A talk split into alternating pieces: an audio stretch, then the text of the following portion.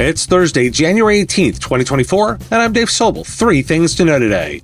The business opportunity for IT services in guiding companies in AI integration and overcoming those planning hurdles. 2024, a pivotal year for the AI industry amidst global copyright law challenges, per Politico. And remote work, the lasting economic legacy of the pandemic with 20 to 25% of U.S. workers at home.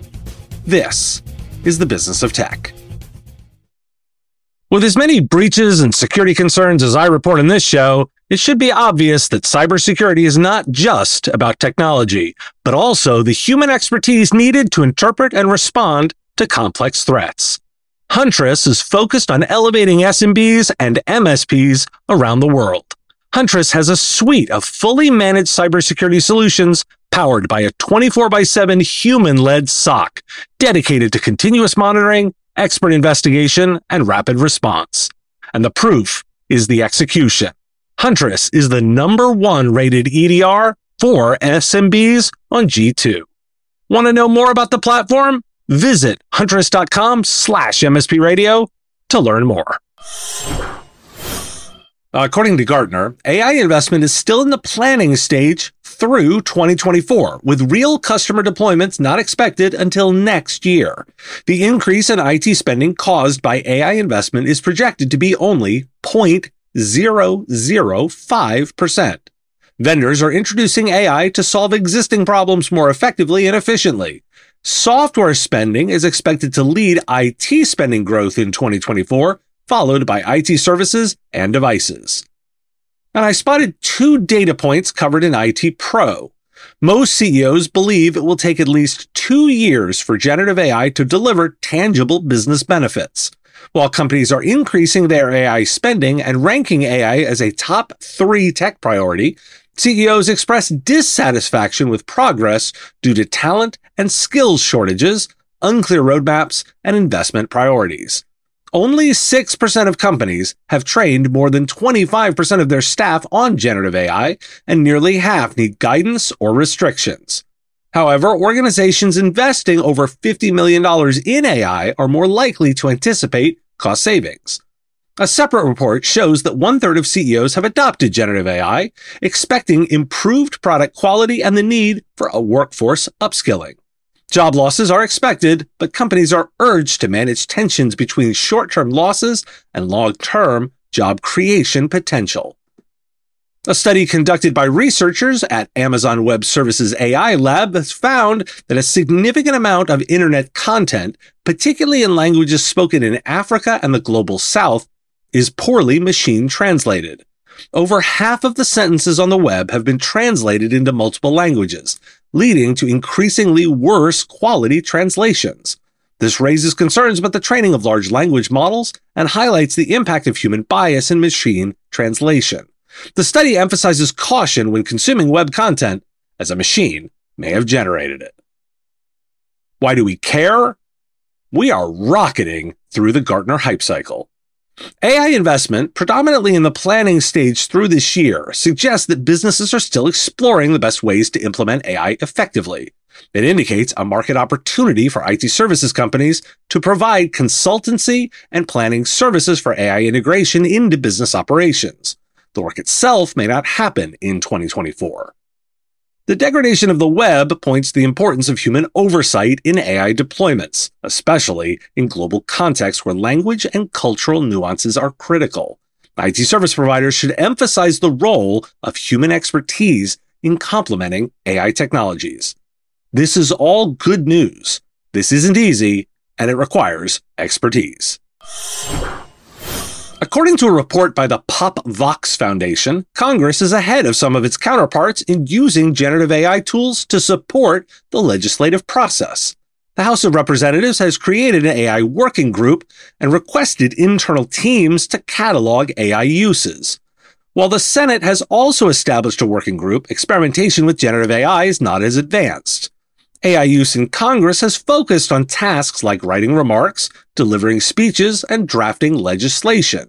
The report suggests that AI could help reduce the workload of congressional staffers by assisting with policy research and constituent outreach. The relationship between generative AI and copyright laws could shape the global AI industry, per reporting in Politico. Court cases and the interest of the U.S. Patent and Trademark Office have led to speculation that 2024 will be a critical year for the industry. Different copyright laws in different countries could lead to geographic reshuffling of AI development. Japan potentially benefits from its laws that permit AI models to train on copyrighted material without obtaining a license. Legislation is being proposed to require AI companies to disclose their training data sources to ensure copyright compliance. The outcome of court cases and potential government intervention remains uncertain, and the uneven global landscape adds further complications. And I also wanted to highlight a piece in The Verge. Certification programs are being offered to AI companies to demonstrate that their models do not violate copyright. Fairly Trained, founded by a former vice president of Stability AI, awards the Licensed Model Certification to companies that use licensed data for training. The program has already certified 9 generative AI companies. Why do we care? AI will not be unregulated. I expect that existing laws will be interpreted with the help of technology. Copyright and consumer protection will be the two leveraged areas of law applied. Prepare for increased scrutiny by enhancing transparency in the AI development processes, particularly in data sourcing and training methods. For providers, watch for certifications for AI models to demonstrate commitment to ethical and legal compliance, or even further, demand that from vendors. According to a survey by the Conference Board, only 6 out of 158 U.S. CEOs plan to bring workers back to the office full-time in 2024. Hybrid work arrangements are becoming the norm, with 27% of CEOs prioritizing maintaining hybrid work. The pandemic has made remote work the most persistent economic legacy, with 20 to 25% of U.S. workers working from home at least part of the week. And according to the Harvard Business Review, remote work opportunities are disproportionately available to higher paid roles, those with more experience in education and full-time workers. The divide in opportunities to work from home is larger in 2023 compared to 2019. From the article, quote, "First, remote work opportunities are rare in jobs with annual pay around $30,000. These jobs cover roughly the bottom quartile of the earnings distribution. As we move up the earnings scales, the share of job ads offering hybrid or fully remote work gradually rises. As of 2023, the share is about 10% of jobs that pay $60,000, 20% of those that pay $100,000, and above 30% for jobs that pay around $200,000. Equally striking is the fact that work-from-home opportunities rise much more sharply with pay in 2023 than in 2019. The link between salary and ability to work from home is a new phenomenon." End quote. Why do we care? Do you ever really know when the final nail in the coffin is? Not really, but it does seem that business leaders have other priorities now that don't include forcing workers back full time. The debate isn't over whether or not remote work is real. The opportunity is to embrace the arrangement and find ways to collaborate effectively and often asynchronously while protecting the data. We continue to care because most organizations still need to improve at this. Still emailing documents around or having discussion threads in email? The organization needs to leverage their tools better, and that's most organizations. Offer consultancy and training services to help businesses adapt to hybrid work models. This includes training on best practices for remote work, cybersecurity in a remote environment, and effective use of collaboration tools.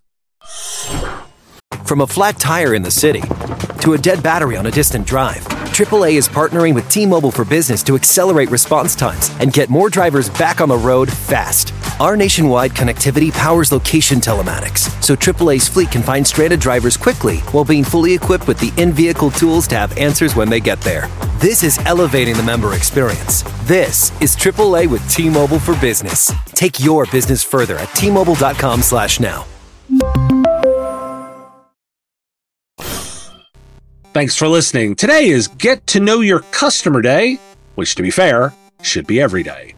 Got a comment, a question, a thought on a story? Put it in the comments if you're on YouTube, or reach out on LinkedIn if you're listening to the podcast. I'll talk to you again tomorrow. The Business of Tech is written and produced by me, Dave Sobel, under ethics guidelines posted at businessof.tech. If you like the content, please make sure to hit that like button and follow or subscribe. It's free and easy and the best way to support the show and help us grow. You can also check out our Patreon, where you can join the Business of Tech community at patreon.com/MSP Radio or buy our Why Do We Care merch at businessof.tech. Finally, if you're interested in advertising on the show, visit mspradio.com/engage. Once again, thanks for listening to me, and I will talk to you again on our next episode of The Business of Tech. Part of the MSP Radio Network.